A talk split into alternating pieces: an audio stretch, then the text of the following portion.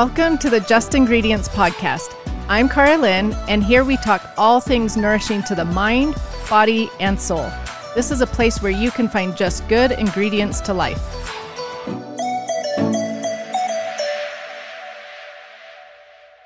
The holiday season is over, but it is still candle season. Have you ever stopped to think about what ingredients are in a candle? Have you ever seen a candle with the ingredients on its label? Most likely you haven't. The Fair Packaging and Labeling Act gives fragrance manufacturers a trade secret status so they legally do not have to share their ingredients with you. Synthetic fragrance can contain up to 3,000 different chemicals, some of which are endocrine disruptors and respiratory irritants. Some even contain chemicals that are known carcinogens. If you do not want to give up candles forever, I have a swap for you. I love Fontana Candle Company for their 100% natural and independently certified non toxic candles, wax melts, and room sprays. They use only pure beeswax, coconut oil, and essential oils in their candles, and they put all of their ingredients right on the label. Fontana was the first candle to be certified non toxic by Made Safe.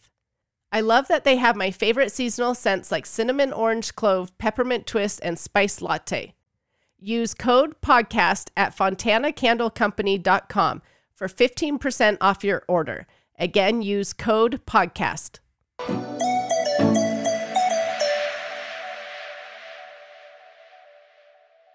Dr. Will Cole is a leading functional medicine expert who specializes in clinically investigating underlying factors of chronic disease and customizing a functional medicine approach for thyroid issues, autoimmune conditions, hormonal imbalances, digestive disorders, and more.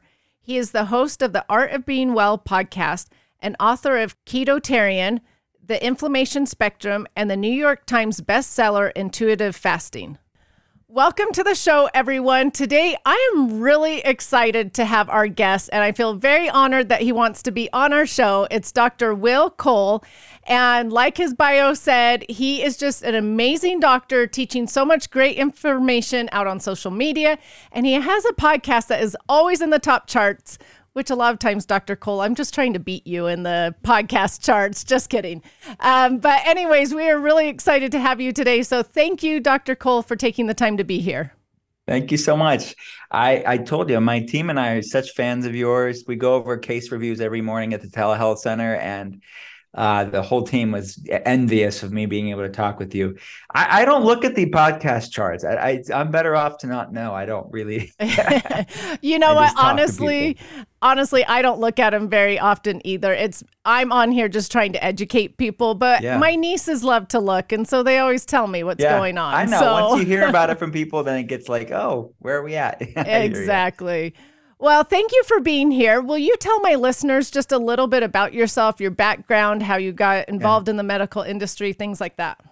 Yeah, so I always grew up I grew up always loving health and wellness. My first job, I worked at the finish line, you know, the, the tennis shoes, sneaker mm, oh, store. Oh, yeah. At 16 years old, I had my first job there and I used my paycheck to go to the health food store and buy the latest like superfood that I read about and the latest supplement or herb that I read about. So I was always I was a weird kid in hindsight that I thought that was cool, and I'd pack my lunches in these brown paper bags with like bell peppers that I just like rip out and eat eat it like eat a whole bell pepper, or eat tomatoes or eat whatever, just the snap peas.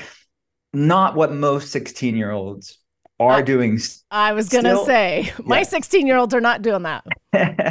Let alone, yeah, in the 90s, certainly in Western Pennsylvania, where I'm from. So, anyways, so that's where that's who you're talking to is that sort of weird health nerd. And that kind of evolved to me wanting to be formally trained in this. So, I went to an integrative medicine school called Southern California University of Health Sciences, which is outside of LA and Whittier. And I just am passionate about functional medicine. So, I graduated we started the first functional medicine telehealth center in the world over 13 years ago at this point. So basically, I haven't really left this room in 13 years other than see my wife and kids in the evening, but I just I love what I do. I'm kind of obsessed about it in a good way. But I'm passionate for my patients to hold space for people that are going through heavy things and um yeah so that's that's my day job and then i write i write books about this stuff as well i have the podcast but it's all ripple effects. The books and the podcasts are just ripple effects of my immersion in my patient cases and figuring out these complex issues. Well, I love what you teach on social media. I actually didn't realize you did telehealth, so my listeners will love knowing that you do that. Um, mm-hmm. But on social media, I know you talk about a wide variety of topics, but one that you've talked about often before is the gut brain connection, which I've talked about that a lot as well. But I've always talked about it with food. And I know that you talk about it with physiological factors like emotions, stress, trauma, things like that. So that's where I want to go with our topic today, at least start with that. So maybe give the um, listeners just a little bit of background of what the gut brain connection is, and then maybe some of the top physiological disruptors to the gut brain connection. Sure. So there's, I mean, just to touch on it, uh, and we'll get right into the deeper stuff. So, your gut and brain f- are formed from the same fetal tissue. So, when babies are growing in their mother's womb, they're growing from that same tissue in utero, and they're inextricably linked for the rest of our life through what's known as the gut brain axis or the connection between the gut and the brain. I mean, 95% of serotonin, our happy neurotransmitter, is made in the gut, stored in the gut. 50% of dopamine is made in the gut, stored in the gut. Uh, so if you, even if you think about it physically, like just the way resembling the gut, the intestines resemble the brain in many ways too, and there's there's there's a reason for that, right? All of these reasons, there's far-reaching implications of that. And about 75% of the immune system is made in the gut.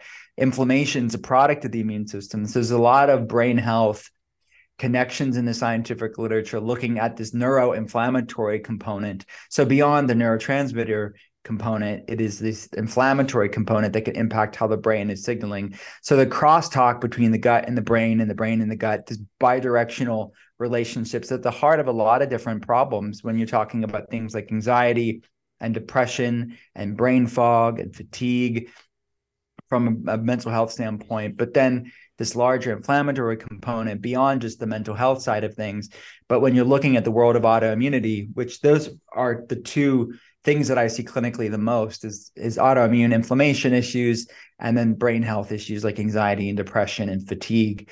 And then the downstream effect of that is endocrine problems, you know, hormonal problems for many people. There's at least a hormonal component to this conversation, which will further exacerbate uh, symptoms, right? It'll flare up, make symptoms worse. So that's the heart of many people people's issues, but they don't they don't realize it that the they don't necessarily have to have extreme or overt digestive symptoms to have underlying gut components to why they feel the way that they do. Many people will say, Yeah, maybe I'm a little bloated, maybe a little bit constipated, maybe it's IBS sometimes, but it's down on the list of things that are really, eh, you know, uh, ailing them or impacting their quality of life. They, they may think I, I, I anxiety is my issue or fatigue is my issue, but really the upstream root issue for many people is is an underlying gut component, at least a component of it, if not a huge component of, of it for many people. Okay, let me ask you really quick before we go to physiological factors about that because I will talk to people all the time about depression, anxiety, and when I say maybe it's a gut brain connection issue or maybe it's a gut issue, a lot of people will respond with, "No, my gut is just fine. I have no symptoms. Like I yeah. digest just fine."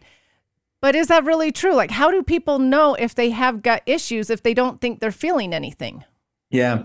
Well, I think first of all, I, a lot of things can be uncovered when you realize that just because something's common doesn't necessarily mean it's normal. Like just because that something's there every day, many people will normalize that because that's all they know, right? They've been dealing with this, dealing with these things for years, maybe of their life, or they get, still live their life. They're not like tied to the bathroom so they think that's normal um, but normal on the bristol chart if you're talking about normal bowel movements it's one to two snakes a day as we call it. So that's the normal bowel movement formation.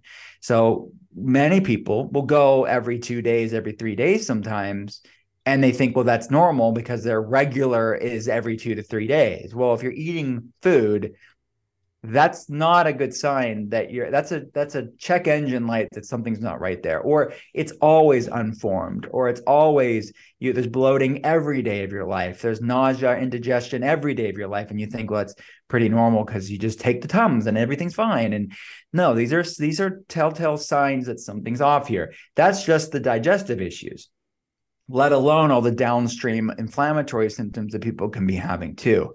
So to your to your second part of your question is that and that's really the topic of my fourth my newest book called gut feelings it's talking about the physiological and the psychological the gut and the feelings the physical and then the mental emotional spiritual component and how the interplay between both need to be looked at when you're talking about autoimmune inflammation issues and brain health problems.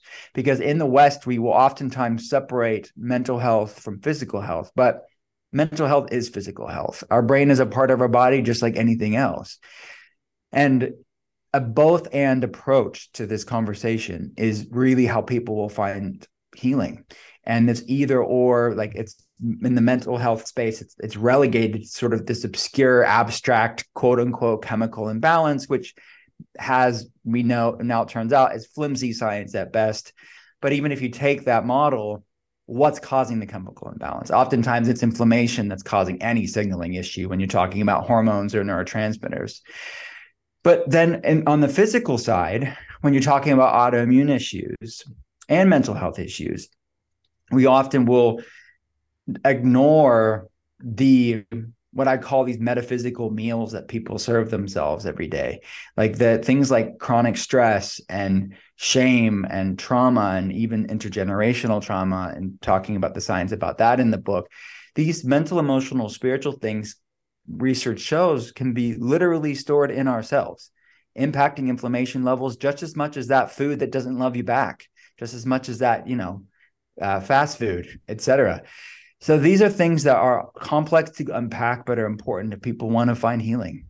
So interesting. Okay, so that's what I want to talk to you about today. So let's um, maybe start with trauma. So, how does unresolved trauma manifest in the body? Is it in the gut? The gut's major part of that because the gut and brain are formed from the same fetal tissue. A lot of the research is really looking at two things. Uh, is really the autonomic nervous system is a part of that. And uh, that's our main regulatory system of our nervous system. And we have two main branches there the sympathetic and the parasympathetic. The sympathetic is the fight or flight, more stress response, very important part of the human nervous system. And then we have the parasympathetic, which is the resting, the digesting, the hormone balanced, chilled out aspect of the autonomic nervous system. They both are important. But the problem is most people are in varying degrees of sympathetic overactivation, meaning there's a dysregulation between the two main branches of the autonomic nervous system. Most people are stuck in varying degrees of, of that sympathetic fight or flight, and their parasympathetic is weaker. It is not toned. And the vagus nerve is the largest cranial nerve in the body it translates from the word which means wandering. It's sort of the wandering nerve that innervates between the gut and the brain and the brain and the gut. This bidirectional relationship between the second brain our gut and the first brain. So the parasympathetic nervous system is weak in many ways like a muscle that's that's weak and not been toned. The same is goes with the parasympathetic nervous system largely the vagus nerve so the the the what researchers refer to as poor vagal tone will show up in a wide variety of different health problems like autoimmune problems, like anxiety, depression, people that have chronic fatigue syndrome, different inflammatory problems, digestive problems. Um, and foods will, and I, I, you mentioned, you talked about this in the show a lot, a lot of what the foods that will disrupt the microbiome and raise inflammation will perpetuate that sympathetic sympathetic overactivation and that like a seesaw that sympathetic is being further activated and the parasympathetic is further weakened and inhibited. But so too, just as foods and physiological, i.e., the gut stuff, will contribute to that in in imbalance, that dysregulation, so too will these less prescriptive things like chronic stress and trauma, these harder things to unpack, but are important, pivotally important, um, will perpetuate that. So it has to do with the autonomic nervous system parasympathetic, which is really the gut brain axis, the major part of that gut brain axis. And then there's another subset of researchers looking at trauma specifically and what's called, something called methylation. Methylation is this big interconnected myriad of different pathways that are responsible for regulating inflammation, regulating how neurotransmitters are expressed, impacting the way the body detoxes largely. And methylation can be impacted from trauma, not just the trauma that we experience in our life, but as I talk about in gut feelings, how this field of research looking at intergenerational or transgenerational trauma can impact how our genes are expressed, or the field of epigenetics, how thing our experience, not just our experience, but our ancestors' experience will influence how our health is today. So interesting. Okay, I have a lot of questions about things that you just said because I'm I'm thinking the listeners are wondering, well, how do I know if I have a weak parasympathetic nervous system? Like are there signs, are there symptoms? How would they know? Well, the first thing would be looking at those symptoms, sort of the check box of things that I mentioned earlier, like looking at their digestion, looking at their energy levels, looking at different inflammatory signs of inflammation levels in the body, looking at your mental health, like anxiety and depression, looking at uh, are you diagnosed with if you're diagnosed with chronic fatigue syndrome if you're diagnosed with an autoimmune condition if you're diagnosed with anxiety and depression that's more an obvious sign that vagus nerve is uh, supporting the vagus nerve is going to be at least a component to improving your health.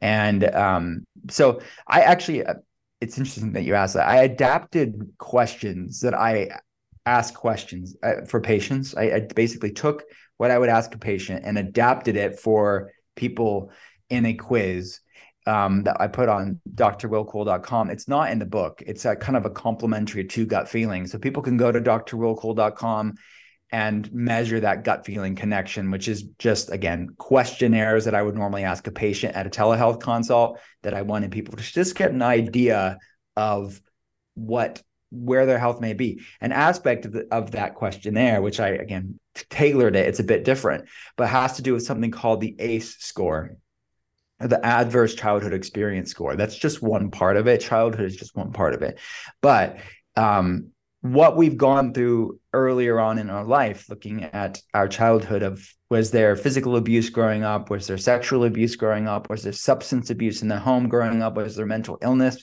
unchecked mental illness in the home with parents growing up? The higher the ACE score, research has shown people are more likely to have different autoimmune issues later in life, a hypervigilant nervous system, i.e., feeling that sort of wired and tired, I'm anxious but exhausted different metabolic issues, even like type 2 diabetes. Um, so that's one aspect of it is really just asking yourself these questions of seeing these are subjective questions to ask yourself. And the higher you are with these scores, research shows you're more likely to have these dysregulated nervous system issues. And part of that is vagal tone. Okay, that's good to know. So, listeners, go to his website, take his questionnaire. So I have a question though. If someone has a dysregulated system, can they strengthen their vagus nerve? Are there like things they can do? And can anyone do them? I mean, if you don't have a dysregulated uh, nervous system, can you do them as well?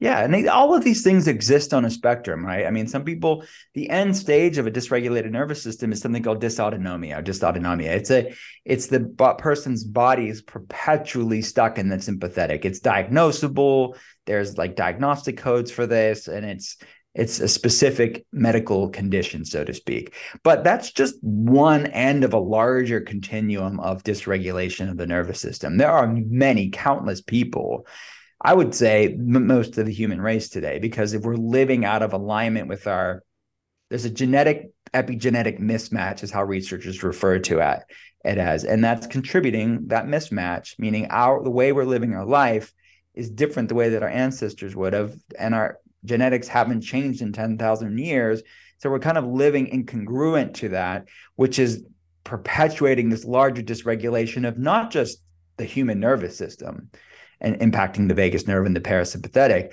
but it's also dysregulating the human immune system in the form of chronic inflammation. So, yes, there's there's so much you can do. There's so much you can do. That's really the heart of my work is really supporting that parasympathetic and calming inflammation to regulate the nervous system and the immune system respectively um, and if in lieu of not, you know, not having a functional medicine doctor, that's why I write books. So people can, no matter where you're at on your health journey, you can start having agency over your health and get access to these things either for free or at a very low cost when you're talking about podcast and books. So, um, yeah, it's it's I want everybody to be empowered with this information because many people, when I'm talking about these sort of somber statistics of trauma and you know these are when you talk about especially childhood trauma these are things before we even had a say on whether we had it or not. Like this wasn't a choice to most of us. But research is very clear that just as trauma can be inherited just as you can get trauma and, and pass trauma through generations so can healing be passed on through generations so i see people all the time breaking the chains of dysfunction, disease, dysregulation in their body, but not just for themselves, but their families and generations that they'll never get to see. So that while this is heavy stuff to talk about, the body's amazingly resilient. And I talk about the research in the book. There's really so much we can do to reclaim our health. So I have a question though about trauma for you because sometimes I'll talk about trauma to people and people will say, but what is trauma? because some will say well, that's only like sexual abuse or really extreme things where others are like no it could just be you know something as simple as a little neglect or something. So how do we define trauma? Because people are like did i grow up in trauma? I don't know and I think that something like the ACE score, if you're talking about childhood trauma, and obviously things can happen later on in life too that we have to talk about. But I mean, if you're talking about specifically just childhood trauma, it's not it's not always the big egregious obvious stuff right and that's part of the gaslighting that i think that people do to themselves is that they'll say they'll always look at someone worse off than them which as far as gratitude i do find there's a place for that right i mean it's, it's being thankful for the things we do have in life but i think it can get to a sort of pathological toxic level when you're talking about medically gaslighting your own yourself and I feel like many people do because we can always find something worse off. It doesn't make what we've gone through any less. And everybody has their own set of resilience levels too. So that's bioindividuality, which is the main part of what I do in functional medicine. And like the analogy that we use for patients is like the bucket theory, right? Some people have big buckets, some people have smaller buckets. That's your genetic tolerance for stressors.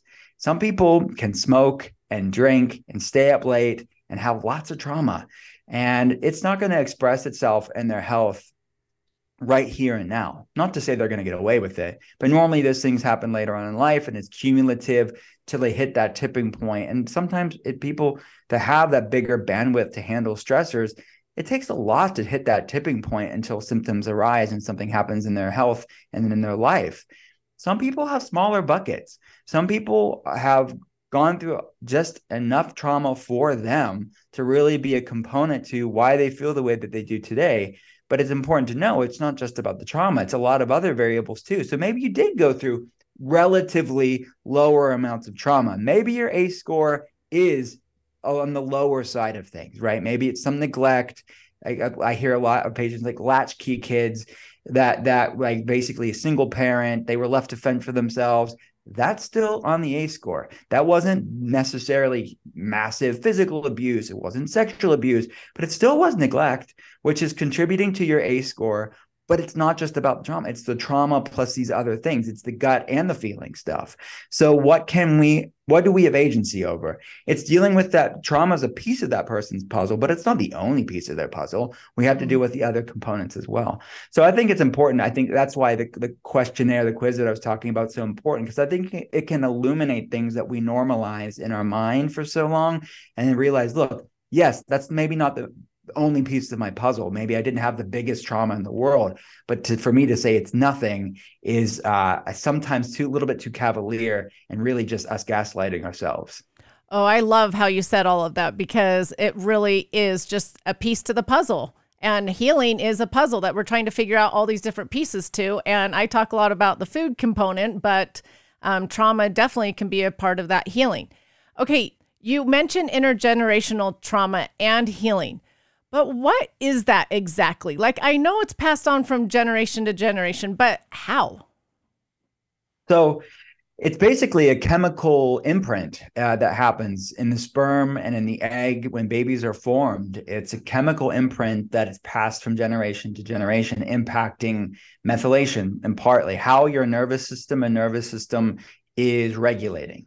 So the, the human nervous system and immune system, i.e., our brain gut brain axis and way the inflammation is expressed is coded from in part from this chemical imprint that's that parents like an epigenetic heirloom pass passes from to the, to their kids and then their kids to the next generation if they don't break that cycle. So the um, there are many studies done on this uh, this field, uh, in, both in my, mouse models when you're talking about intergenerational trauma, but also in human studies as well. Um, different world geopolitical um, co- collective traumas, let's let's call it that, um, have been looked at both from the Rwandan genocide when you're looking at the the Tutsi people, the Hutus and the Tutsis, and what happened during the Rwanda genocide that these this complex PTSD was passed on through multiple generations. There was the Ukrainian genocide in the early 20th century. History repeats itself in many ways. Anytime the Ukrainian people wanted to have independence, Russians, the Russian government came and squashed that. This was in the 1920s, I believe. Joseph Stalin came in when the Ukrainians tried to have independence and created a man-made famine, and many would would agree that it's a gen- was a genocide of the Ukrainian people. And researchers looked at the descendants two, three generations down from people who experienced that man-made famine had the same chemical imprint passed down.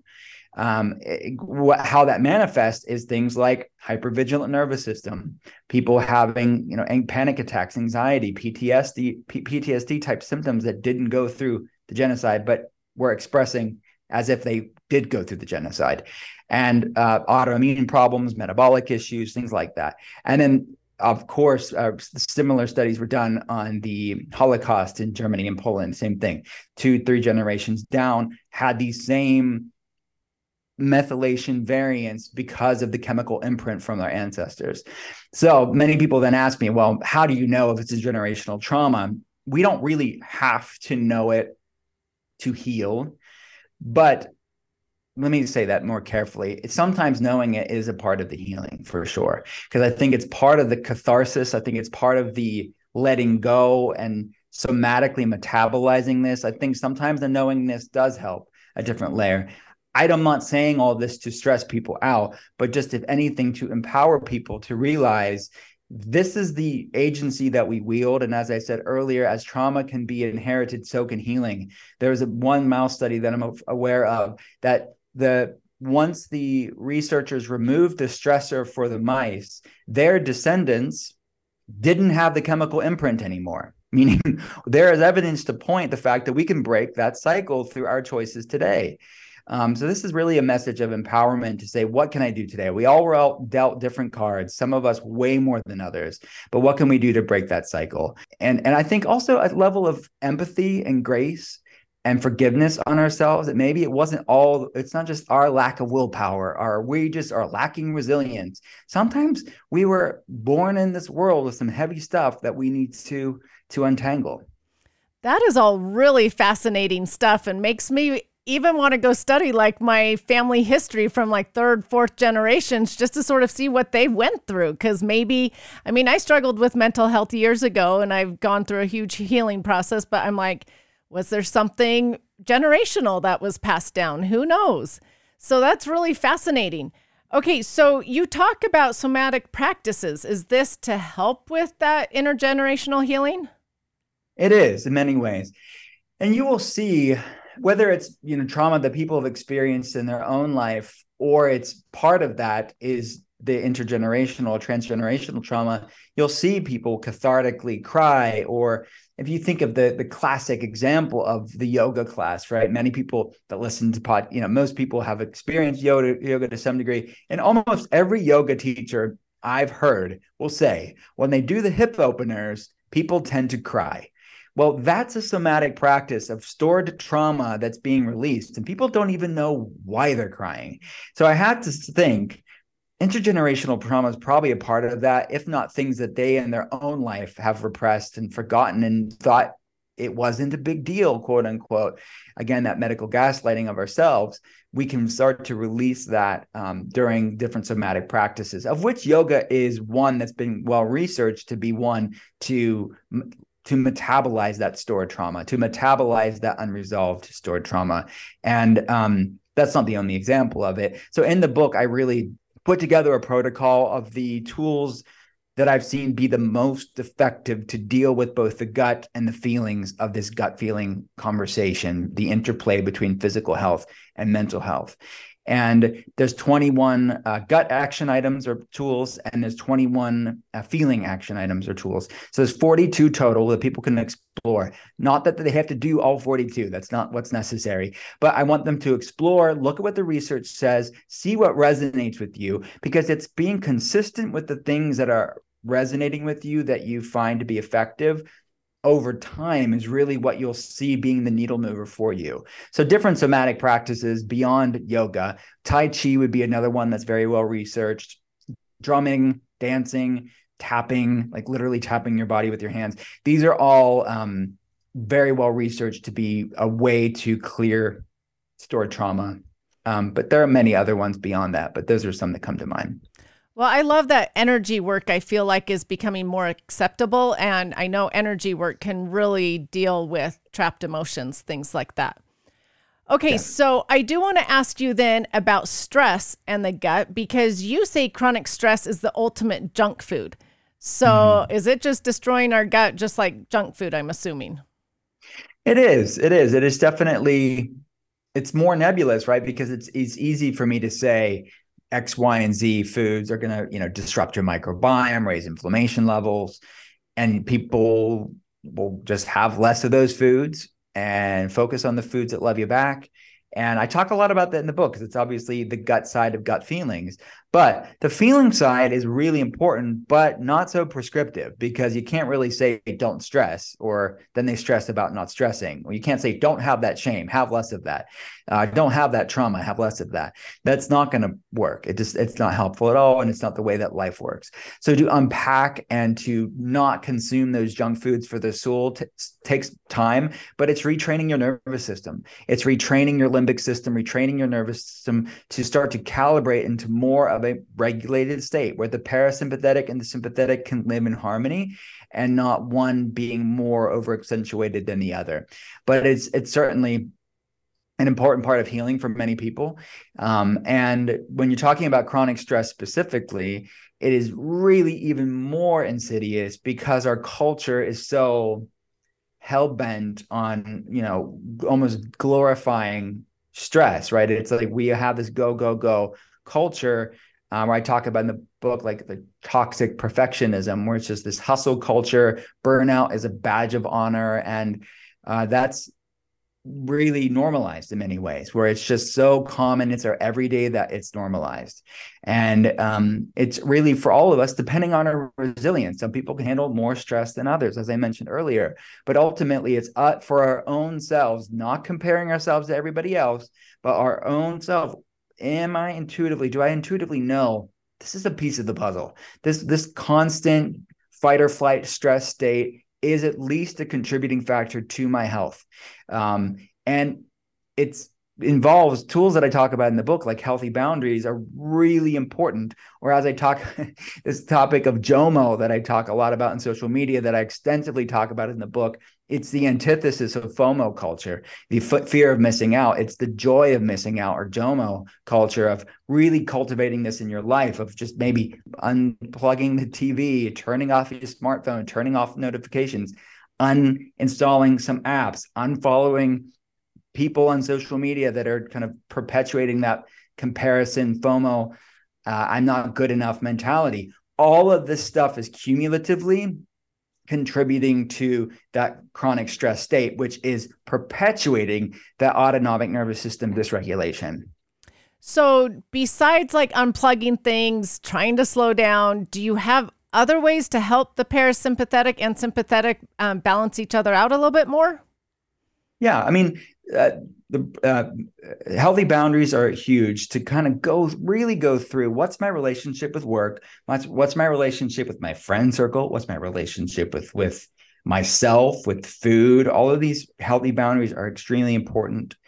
Breath work is one that i find to be extremely helpful for chronic stress. So there's some things you know, when you're dealing with any sort of external stressor, maybe it's work, maybe it's family, maybe it's some sort of life situation, we can either change it, leave it, or accept it. We have to choose one of those. Uh, if you don't choose one of those, you're going to be creating inner resistance, i.e., raising that sympathetic fight or flight stress state for yourself. Not everybody can leave a situation. Not everybody can change a situation. Sometimes there's a place for radical acceptance, and maybe it won't always be the case. But for now in my life, I have to be in radical acceptance. How do we get in radical acceptance? I think that's where breath work and meditation really come in. You can start to transmute that inner resistance into a state of radical acceptance. And it's just that it's radical because it's, you know, as the Bible calls it, the peace that passes all understanding. I think that's a good way of describing radical acceptance because it doesn't make sense to the human rationale. It's insane in some ways. But people, I've seen this play out in patients' lives all the time. People that are up against the most seemingly insurmountable situation have this sort of space of grace around themselves where you could justify everything for, for, for them why you should be upset about this why you should be anxious about this why you should be stressed about this but they're not but they're the ones that are consistent with this inner work, or sorry, as I call it in the book, these acts of stillness, these exercise of stillnesses, uh, these exercises of stillness, like breath work. So I talk about from beginner to more advanced breath work practices that have been shown in the research to really be good at clearing out the stress and keeping almost like a nervous system exercise, toning uh, exercise to keep the nervous system more into that balanced state and their, their their their situation externally doesn't even change. So sometimes the external situation needs to change. So if you can change or leave it, then maybe you need to do that. But there are some situations people can't change. So that's where the breath work can really be helping. So the holotropic breath work is one that comes to mind where I talk about it in the book, but it's more advanced breath work, but it's a really the research of holotropic breath work came out of the research of psychedelics and how humans could endogenously recreate things in the brain, meaning that they didn't have to take ayahuasca or psilocybin, they could actually recreate certain centers of the brain to clear out stress and trauma from our own breath mm. endogenously. So it's almost these meditative medicinal states that is entirely be, from the brain. Uh, and um, we can allow this that a really and that's one way to do it. There are many more like mainstream breath work practices that i talk about in the book and with patients that are also really good at being a game changer where the external situation doesn't even change but they're flexing that mindfulness muscle so they really have this sort of resilience about themselves that the things that used to rattle them doesn't rattle them as much Wow, I love everything you said, and I love the change it or leave it or accept it. I already was thinking of certain situations where I was like, oh, I am going to apply that. So thank you for all of that. And I'm excited for your book and for people to read it. Mm-hmm. Um, we'll talk about that a little bit later. But tell me about adaptogens. Do you like adaptogens for stress? Absolutely. So, I mean, th- this is uh, you know, something I'm, I'm sure you've talked a lot about, but these adaptogens are plant foods, like plant, let's just say herbal medicines, uh, plants that have been used for thousands of years around the globe. No matter where your ancestors are from, they probably used an adaptogen that was local or indigenous to their area. So you have things like ashwagandha, rhodiola. Uh, you have things like uh, holy basil or tulsi, maca, um, different medicinal mushrooms like lion's mane or chaga have some adaptogenic qualities as well. To even something like pearl, like actually ground up pearl powder, has has some adaptogenic qualities that's been was used in traditional Chinese medicine for that purpose. So there's a lot of examples around the world that have been used, uh, and they have some commonalities. Like adaptogens are have a modulating effect. They help to balance your body's hormones, mainly ar- around the hypothalamic pituitary adrenal axis. They're your main endocrine stress response. How does cortisol how is the cortisol secreted throughout the day? And you normally need this nice S-shaped circadian rhythm throughout the day where cortisol is higher in the morning and this nice S-shaped curve through the evening. And that's inversely proportional to melatonin. Serotonin, made in the gut mostly, converted into melatonin, our sleepy time neurotransmitter, it goes high as cortisol goes down. And that's our sleep wake cycle. Most people, and I look at labs all day long, will have dysregulated circadian rhythm and their sleep wake cycle is off. Melatonin's really low, cortisol's high when it should be low, and then low when it should be high. There's that's endocrine dysregulation. but hormones are biochemical emails, right? There, there's a reason why those emails are being sent, those chemical messengers are being sent. So there's normally a larger nervous system and inflammatory component to why hormones are the way that they are. But adaptogens are a tool within the toolbox to modulate that stress response, supporting that brain adrenal or the brain thyroid or the brain ovarian axis. Um, so yeah, I talk a lot about it in the book because these are tools to support that gut feeling connection and improve your body's resilience to stress. So it's on the gut of the gut feeling dichotomy that is definitely something on a physical level to improve your mental emotional health. Love that. So you're saying that people's hormones being off can be due to emotional stress, trauma, all of that stuff and the gut really it's not necessarily just hormone based. They need to go fix their gut issues. Yeah, yeah, exactly. And look, it's it's always the conversation with patients is the chicken or the egg, like what came first. But because the body's interconnected, it's not to say that the chicken, i.e., in this one example, i.e., the hormones, are not contributing to symptoms. They, they are. If your cortisol is off, it's going to further exacerbate symptoms. If your testosterone is low, if your estrogen is high, if if your estrogen and progesterone ratio is imbalanced, all of that's going to contribute to symptoms for sure. So it's still going to be a piece of the puzzle, but ultimately, for most people, hormonal imbalances don't happen in a vacuum. Like there's a larger context as why these things are off in the first place. Obviously, perimenopause is one example where that's a life shift that happens to every woman, but not every woman has perimenopausal uh, symptoms just like when you talk about the normal menstrual cycle not every woman has pms symptoms. So but all women are uh, that, that, are cycling have these fluctuations. So if it's just the hormonal fluctuations why don't every woman have the same symptoms? That's because this mm. these things don't happen in a vacuum. There's a larger variables to consider like inflammation like the gut brain axis like these other things we've been talking about in this conversation that are also at play that are interplaying with estrogen and progesterone's fluctuations, whether that be through perimenopause or through a normal menstrual cycle. So, um, yes, oftentimes, I'll give you an example real fast is cortisol. Cortisol is not inherently bad, right? It, it's it's it's it's needed to regulate blood sugar and blood pressure, but it's also an endogenous immunosuppressant, meaning it's a natural anti-inflammatory. So in states of inflammation, you will often see cortisol to be higher in people, uh, and then they think, okay, that's bad. Well, it's not necessarily bad. It's a normal human response to try to create homeostasis. So the goal isn't to necessarily suppress cortisol, but the goal is to improve your body's resilience to stress, but then ultimately ask, well, what's stressing out your body in the first place? Both the gut and the feelings pieces to that puzzle have to be looked at, meaning the gut side, like physical underlying gut problems, chronic inflammation is going to stress your body out raise inflammation levels up. Cortisol's job is to help, help calm that down. But also the stress and the trauma piece will keep the body more of an inflamed state, which will cause the endocrine system to respond accordingly. So these are the larger things to unpack of the upstream, downstream chicken egg conversation for everybody not everybody has to figure out all these puzzles to heal, right? I mean, my job clinically is to deal with the more complex cases and run labs and get baselines and get these people improved and to lead the way for them and kind of demystify it for them. But ultimately, most people can start learning about this stuff and not have to stress about well, what came first. If they start nourishing the gut and the feelings, because the body's interconnected, you don't really have to always know that. Sometimes you can start to untangle it regardless just by dealing with both sides of that coin. So true. So many people just want a pill that overnight is going to fix them, but having like off balance hormones, that's a big complex thing of gut issues and emotion issues and all these things that you're talking about. So, um, thank you for sharing all of that. So, on your social media, you talk about forest bathing.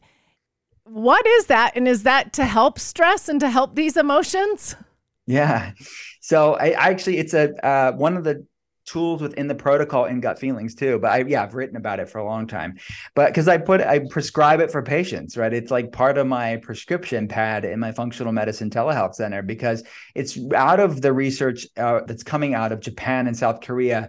Forest bathing, that phrase in English may sound weird to people that speak English, right? Me included. But because it sounds like I'm picking up a bathtub, taking it out to the forest, and getting in the bath. You can do that, but ultimately that's not what we're talking about. Forest bathing comes from the Japanese word shinrin yoku, which literally translates as forest bathing to English. But don't think about it as a literal bath. Take think about it as a sensorial bath, an immersive bath of the senses, of using nature as a meditation, using nature as medicine and a meditation. Because that take going through nature, you may only move a couple feet through the forest. You can you may just sit down and move nowhere in the forest, but it's taking in the forest with your eyesight, your with smelling it in, breathing it in deeply, with the sounds of it, all that sort of cathartic, sort of sound medicine, sight medicine, scent medicine of nature has been shown in research to lower inflammation, to regulate the nervous system in a positive way in, in many different ways. One researcher uh, looking at the essential oils that are released from the plants uh, uh, in the forest has a immune system modulating effect, meaning it lowers inflammation, it helps to regulate uh, the immune system in a positive way. One study done on children that did a forest bathing class showed that the children had higher levels of a specific type of colony of bacteria the kids that did the forest bathing class they basically had better bacterial diversity of this specific type of bacteria that has that helps to produce serotonin i.e improving the mood of the kid because their second brain i.e their gut was improved just by breathing in and being around of the microbiome of nature so there's so many things and doctors that are looking at this are actually prescribing this conventional doctors are prescribing this to their patients in Japan and South Korea. So basically just spending time out in nature whether that's hiking or swimming in a lake or skiing, all different things, right? Yeah, it's, uh, yes, it is. It can be that, but I would say as it's more about the journey and not the destination right? So it's it's not so much about just hiking for the sake of it because people can get caught up in their minds. They're listening to like music on their phones. They're listening to a podcast if you're listening to this podcast right now on your i'm not saying turn off the podcast right now but on a separate time you may want to just go in complete stillness like there's even some place for what i would call grounding or earthing and going barefoot if it's safe in the, where you're at and walking slowly through nature just in complete silence. There are local groups where you could see in your local town or city or wherever you're at that hold forest bathing classes you could actually do it with a group but it's complete silence it's not like a sort of i like the american mind is sort of like get through do the hike like get the x amount of miles in that's great too that's great too i'm not saying that's not good but that's there this is a bit of a different sensorial immersive meditation approach. Gotcha. It's the meditation, the mindfulness, the stillness, yeah. things like that. Okay, that yeah. makes sense. So another thing that you talk about on your social media that I want to ask you about is shameflammation. Mm-hmm. Tell me what that is and why you talk about that. That's a major part of gut feelings because it's a major part of a concept that I've talked to patients about for the past 13 years. Shame, these mental, emotional, spiritual things and how it impacts physical health, i.e., shame inflammation. How does things like shame impact inflammation? And shame, I find to be a very common emotion that is tied to things like trauma and things like chronic stress and people's relationship with their body and their relationship with food. Shame is sort of this this through way, this third tie between all of these things. People feel varying degrees of shame. Even when you're talking about chronic stress, people may think, well, what's the connection with shame there? When people are chronically stressed, they feel like they're not a good enough mom, they're not a good enough partner, they're snapping at their kids, they're irritable, they're not able to to do all the things they they know they quote unquote ought to do because they're stressed. Their resilience is down. There's shame there, and then obviously on top of that, maybe they're not eating the way that they they they know love. They, it's not most ideal eating because they're on the go and they're stressed. There's a lot of shame about that too. So shameflammation is a massive problem of how things like our mental state, how does our how does our thoughts words and emotions how does that how does that impact our body. Our thoughts and words and emotions are literally stored in ourselves. Our body is like a cellular library, and the thoughts and words and emotions are the books that fill up that library. So it's starting to retrain retrain how we talk about ourselves, how we talk to ourselves, what are the things we're taking in on a daily basis? What's the music that we're listening to? What's the podcast we're listening to? What's the people that we're following on social media? All of these things are contributing to this, this again, this FOMO culture that we have that is really shame as a major part of that. And it's a lot to unpack, but really starting to look at the areas of our life that are contributing to the sympathetic fight or flight stress state. And I talk a lot about in the book um, the research around self compassion and self compassion, in many ways, is a massive antidote to shame. Because instead of you judging yourself and speaking harshly and saying all these negative things, whether aloud or in your head, it doesn't matter. Starting to cultivate a practice of, of self-compassion, which is a form of meditation, right? It's a form, it's an actual mindfulness practice to start to retrain your thoughts, retraining your nervous system to to go into a place of grace. So that one study looked at um, the, the researchers put had people do a stressful thing, which was math and speaking in public, because apparently that's what we hate the most as human beings. but their interleukin six levels, their IL six levels were high because their body was stressed out, as I mentioned. Their cortisol was off, trying to bring inflammation levels down. Their interleukin six, this inflammatory protein, was high. But the people that practice self compassion had the lowest inflammation levels. On day two, it was the difference was even more stark. The people that didn't practice self-compassion, inflammation was even higher. That shows you that cumulative chronic stressed inflamed state that many people were in. But again, the people that practice self-compassion had the lowest. That is the antidote to shame inflammation of starting to shift our thoughts to how can we speak love and healing and grace into our life instead of always judging ourselves. Wow, we could do a whole podcast on that because um, I'm a mom. All, a lot of my friends are moms, and we have a lot of shame on a daily basis about how we are raising our kids, or what we fed our kids, or what we're teaching, or what, how we messed up that day, or you know, so many different things, and that so and so does it better, and so and so has this, and so. Are you saying that us shaming ourselves every day is hurting our cells, damaging our cells, therefore hurting our health. Yeah, it really is. And that's a heavy topic because then I then people are stressing about shaming and look, this is a lot to unpack. You don't have to be um you don't have to be perfect overnight, right? These things are neural pathways in many ways that have been trained for a lot of our life. So you don't have to be perfect. But what I've found is that people are just consistent with the little things that are just consistent with these practices, life, like self compassion, like breath work, like forest bathing. We can start to modulate our nervous system and our immune system in a positive way, where you're not arrived and you're not sort of the Dalai Lama in the next day where you have no shame and you're just full of self compassion. No, but these are practices every day that you show up for yourself, nourish that parasympathetic every day. So, yes, it is serious, something that should be looked at. But again, I think there should be a bubble, or that's not a bubble, but a sort of air, a space of grace around these situations to say, look, I probably didn't like learn all this shame stuff by myself, anyways. Like, this is something the culture and maybe family history really kind of breeds itself over time. And it's our task to undo it. I love that you just said that we need to learn how to uh, nourish our parasympathetic system because I am talking about nourishing our bodies all the time on my page.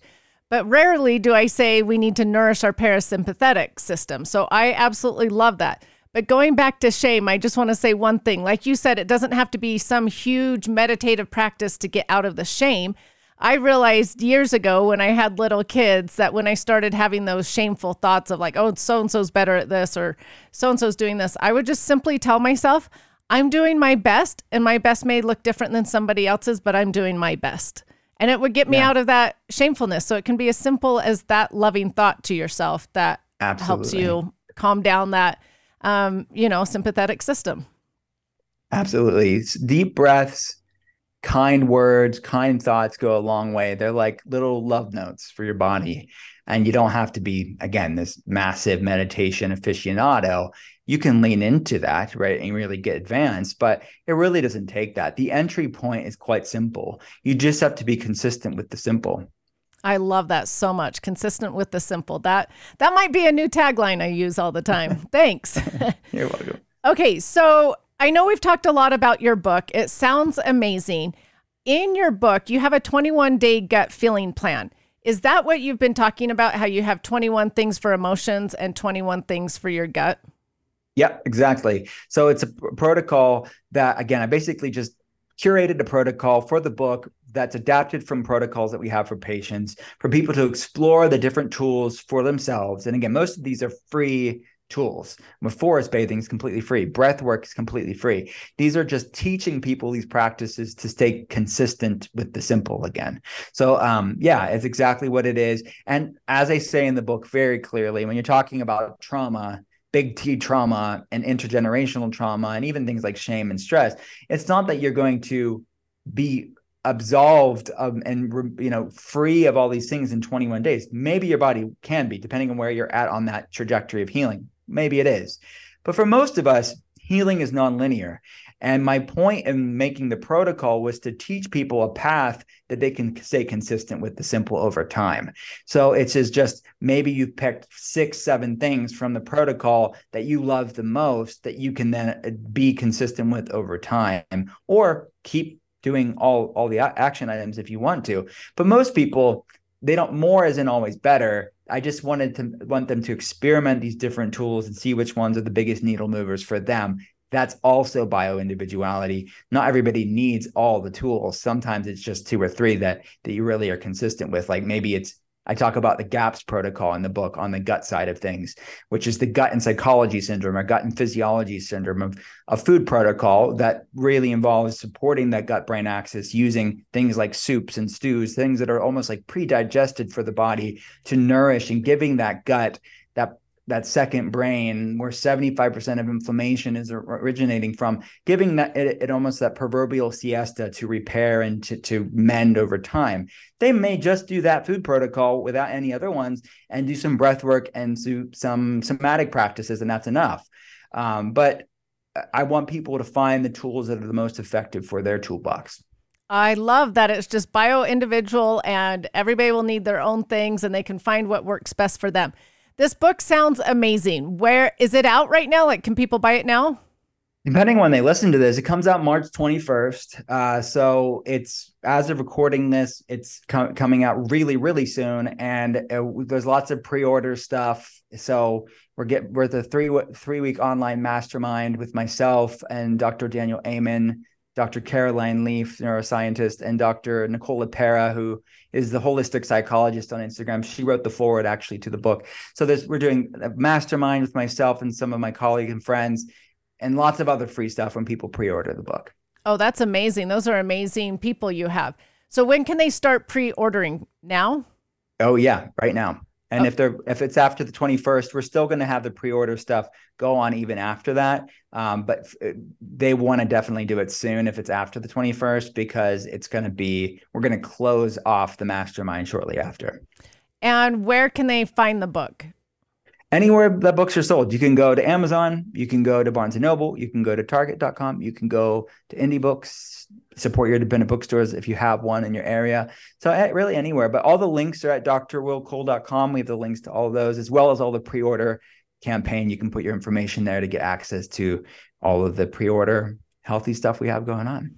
Well, I'm really excited for that book. I'm going to read it because it sounds fascinating. So thank you. Thank you so much for being here today. I know my listeners have learned so much from you. I know they're intrigued to go find you on social media and learn more from you. Your wealth of knowledge. I always end my podcast with asking my guests what they have found to be the best ingredient in life. What would you say it is? Wow. I mean, I would say self compassion, a mantra that we have at our clinic is you can't heal a body you hate, you know, and really predicating all of the stuff we're talking about, whether it's eating foods that love us back or doing any practice like this. it shouldn't come from a place of shame and obsession and dread. And so it can become what's called orthorexia which is disordered eating or unhealthy foods. That's the antithesis of sustainable wellness. So one of the best ingredients i could think of is self-compassion. I absolutely love that that you can't heal a body that you hate that is an amazing quote i may quote you on that on my social media it's in the back cover of the book too because it's such a major part of my work yeah, that is such a good quote. Well, thank you again so much for being here. I've really enjoyed talking to you, and I have so many more questions. I could go on for another hour, but thank you for what you we'll did. We'll do a share. part two. We'll do a part two. We should do a part two because we just barely touched upon all the little basics of stress and emotions and trauma and shameflammation, things like that. So we should do a part two. Anytime. Thank you again for being here. I really appreciate it. Thank you.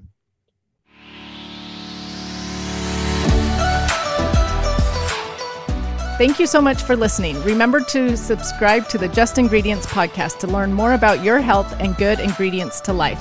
Plus, get daily tips at just.ingredients on Instagram.